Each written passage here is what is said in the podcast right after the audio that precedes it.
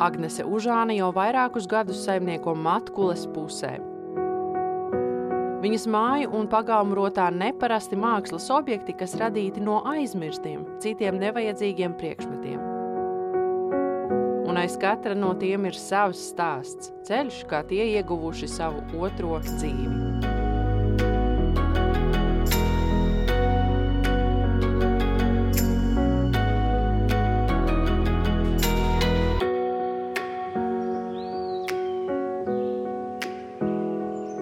Šī māja, arī šī saimniecība, arī, kas ir, ir 42. gadā celta. 1900. Jā, 1942. gadā celta. Nu, un, ja mēs tā zinām, ka 42. gads bija kara nu, laiks, jā, tad mēs varam padomāt, kā kara laikā cilvēki var uzcelt māju. Tas, tas sagādāja man to iedvesmu šajos laikos, kad tu esi. Tieši darīt tā, kā tev ir. Kas tev ir? Kad mācījos, es pat īstenībā, godīgi teikšu, es negribēju mācīties par skolotāju. Mm, tas bija mana vecāka virzība. Es ļoti gribēju īstenībā pateikt, būt par mākslinieku. Hmm. Jā. Jo man bija sajūta, ka es to pasauli redzu un taustu ārkārtīgi vizuāli. Es mācījos Matkulas pamatskolā, jo es esmu arī uzaugusi šajā pusē Matkulē. Man dzimtās mājas pie tēta gravās buses. Un skolotāji man ap gadiem 12, tā ir kaut kāda 7. klase. Mūs veda šeit pārgājienā, nu kā jau iet rudens, nu pārgājienā. Un pagāja 11 gadi, kad es šķirstu albumu. Un kā jums šķiet, ko es albumā ieraugu? Nu. Es esmu nobildēta šeit, šeit pie šīm mājām, savos 12 gados, un es sēžu nēdu sviestmaiņu.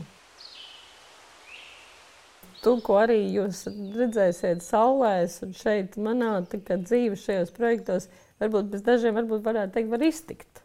Nu, tie nav paši nepieciešamākie, nu, piemēram, pat, nu, dzīvē, teiksim, ja? Bet um,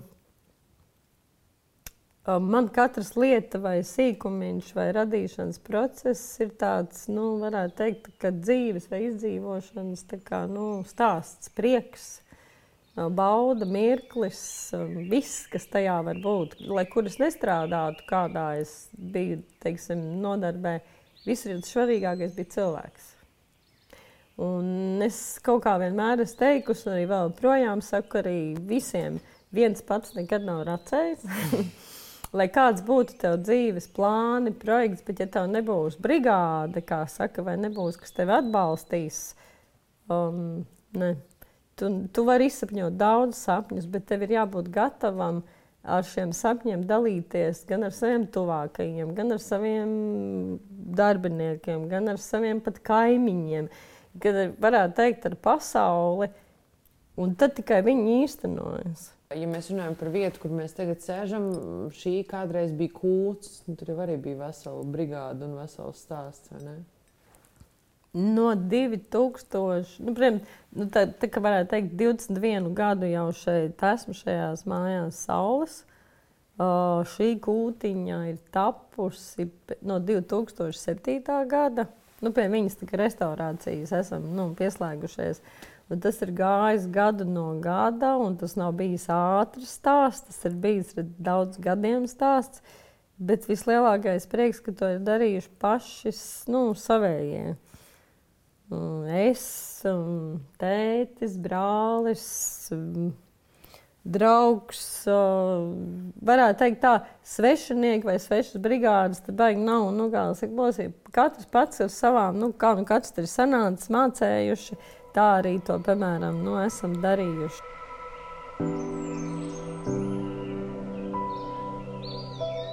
Gotiņš šeit dzīvoja, šeit dzīvoja. Nu, tur ir atstāta tā vietiņa, kur tiešām nu, meta mēslus ārā, un tā vietiņa atstāta kā krāsaina vitrāža. Un arī tāda iedvesmojoša, principā tā kā mazā tāda pat, nu, mazais templīts, bet nu, tāds atstāts gaismas, nu, principā arī jā, lodziņš. Jo tur ir, nu, jā, jo tur taču ir krāsas un iespēja gaisma.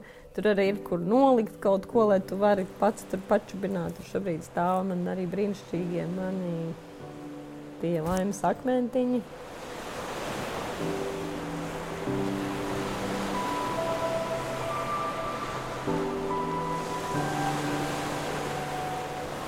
Mans mīļākais um, iedvesmas, protams, um, Latvijā ir jūra. Ja? Un uh, jūra, uh, no kuras es katru reizi atnesu mājās, atro, atrodu akmentiņus ar caurumiņu. Laimīgos akmeņus. Nu, laimīgos, jā. Man vecais teica, tā iemācīja bērnībā, ka tie ir laimīgi akmentiņi. Un es tā domāju, kā tā? Tad es sapratu, ka, ja tu vari ieraudzīt starp tiem tūkstošiem miljonus, tiem pie jūras krastā izskalotajiem nu, akmentiņiem, akmentiņa caurumiņu, tas taču ir vienreiz, tad taču ir laimīgi, ka tu spēj ieraudzīt.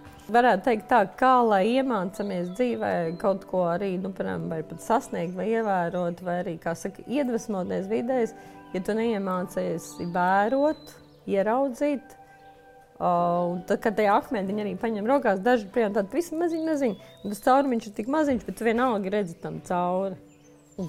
Tad, ja tu spēj to, ko tu redzi, arī ieraudzīt cauri, paņemsim vērot, un šīs visas, nu, teiksim, lietas, kas, nu, ap tevi ir, uh, tad, tad jau arī tu spēj radīt tālāk, salikt kopā lielākas lietas. Tad tu spēj teikt kādam lielam projektam jau jā.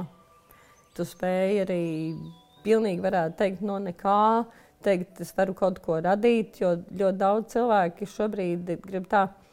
Es varu aiziet uz veikalu, nopirkt jaunu lietu, bet vai tas ir interesanti? Man liekas, ka tas nav interesanti. Bet vai ir interesanti no tā, kas tev ir apkārt dabā, un arī kas citi, piemēram, kā es saku, met ārā, vai cits kaut ko tur grib pārlikt kaut kur citur. Un es, piemēram, tieši tāpat kā cits bija metis ārā šīs pudeles, es ņēmu Vat vedu mājās, mazgāju, korķēju cietu un katru dienu divām rindām pieņemsim, nu, viņas mūrēju. Un tā tapa šī desmit metrus garā siena kaut kā trīs metru augstumā. Ja? un arī te bija tāds pilnīgi, nu, varētu teikt, um, nu, tapa ne no kā.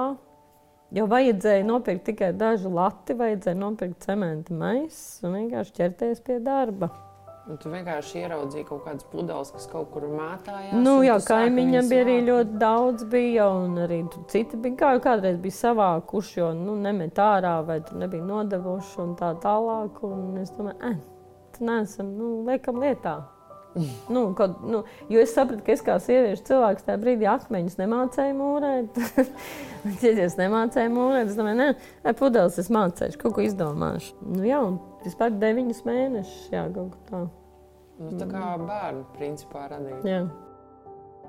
Manā dzīvē, piemēram, eh, nonākuši, piemēram, es arī ļoti ātri ieraugu, ko citi, piemēram, liekas, nu, tā kā mūsdienu nu, būvniecībā, piemēram, arī var godīgi atzīties, braucu uz Rīgu un, un redzu pie mūsdienu lielajām skaistajām stikla ēkām tiek būvēts, un īstenībā, principā, redzu, ka met ārā stikla, stiklus. Nu, jo nedara kaut kāds izmērs vai kur, uh, Un es esmu atļāvusies iejaukties tajā procesā, jo es noskatos ar domātu, nu, nu, kā tā var. Tu tā ir naudiņa zināmā mērā, ka šī tā nu, kaut kas dara.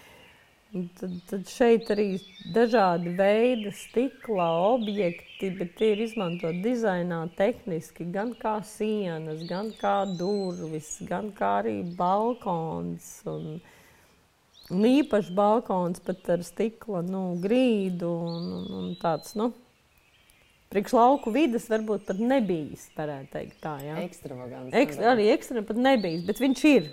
Bet viņš ir un nu, arī ir tapis savā veidā, nu, eksperimentējot, riskējot, um, mēģinot saprasties, kā darbojas stikls, kā tas notiek. Tad, um, tā, tad, um, Bet tu, vienkārši brauc garām, redzēji, ka jā. tā ārā stikla un uh, pa, pa. Un jā, vienkārši tas piebraukšu jā, lielāku mašīnu. Jā, jā, es, tā arī bija, ka es teicu, ka, nu, kā man tā kā, nu, sirds teica, nu, paga, paga, nu, šitā, nu, nu, drusku apstājamies, nu, kaut kā saudzīgāk pie tā, nu, jā, nu, jāpieiet, jā. Vienu gadu ļoti zaļējām, bija jāiztīra birst, nu, birstalīna. Mm. Tik skaisti bēzes, zināmā mērā, tiek nozāģēti un stāv un es skatos, domāju, nu, nē, nu, es, es nevaru tā vienkārši noskatīties. Un tad tapa no tiem bērniem tapa ļoti daudz tādas septiņas simboliskas bērnu, piramīdiņas.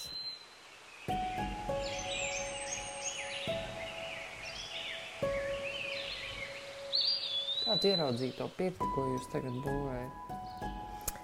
Pirtiņa ir nākusi ilgi. Vispār ir nācis ilgi, tāpēc, ka man ir tā, ka neviena lieta neatnāk tāda, saka, tā kā būtu gleznotā, bet tā līnija, kas vēl, kāpēc tas notiek. Paredzēts jau bija 20 gadu atpakaļ, kad nu, vajadzētu arī pirtiņu. Nu, kā laukos nebūtu pirtiņu, un man patīk arī pirts, nu, šī visa rituāla un tās lietiņas. Un, Un nekā, un to vietu es zinu saņa, un tā vieta ir saņa, un tur ir apčubināta, apstaigāta, un nu, uzčubināta, un nekā. Kaut kā pēkšņi es tā sēžu, ai, man taču ir malka. Ir malka, jā, ir.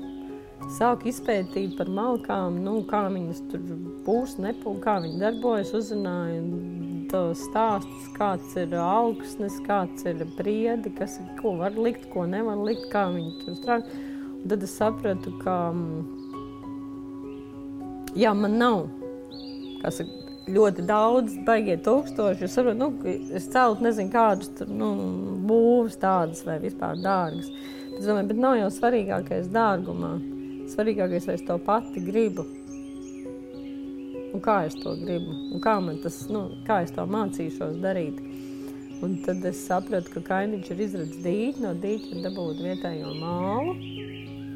Tad es domāju, nu kā, bet senos laikos cilvēki arī cēla mājas vai būvēja savu pirtiņus nekurienē. Dzīvoja. Tad es sapratu, koks man ir, māls man ir, akmens man ir. Nekur problēma. Kur tā tad ir jāsāk tikai no viena nu, stūrīša iezīmēt, nu, darīt. Tieši tā. Un viss.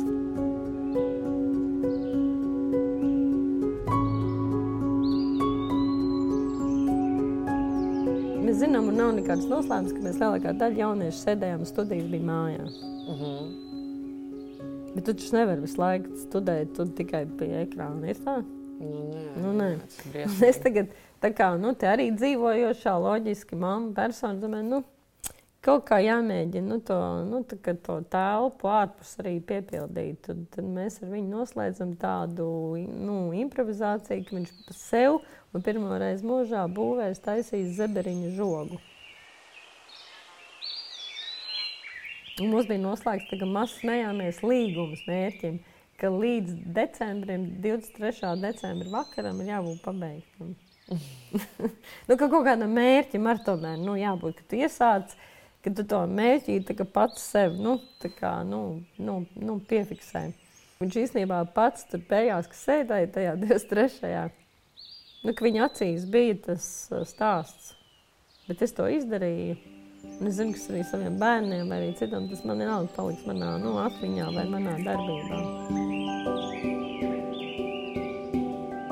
nākotnes tā vīzija vai plāns, kas man ir, man ir um, kas saka, mazais namiņš, mazais saules namiņš, kur šobrīd es tā kā nu, turistiem un, kā es saku, ciemiem īrēju. Un mazam namiņam nav tā kā vizuālais, viņš kā ir kara laikā uzbūvēts šī āriena, tā arī viņš šobrīd ir. Un es šobrīd izsapņoju, kādai ir jābūt šai ārienai. Un kas tur būs? Drīkst pajautāt.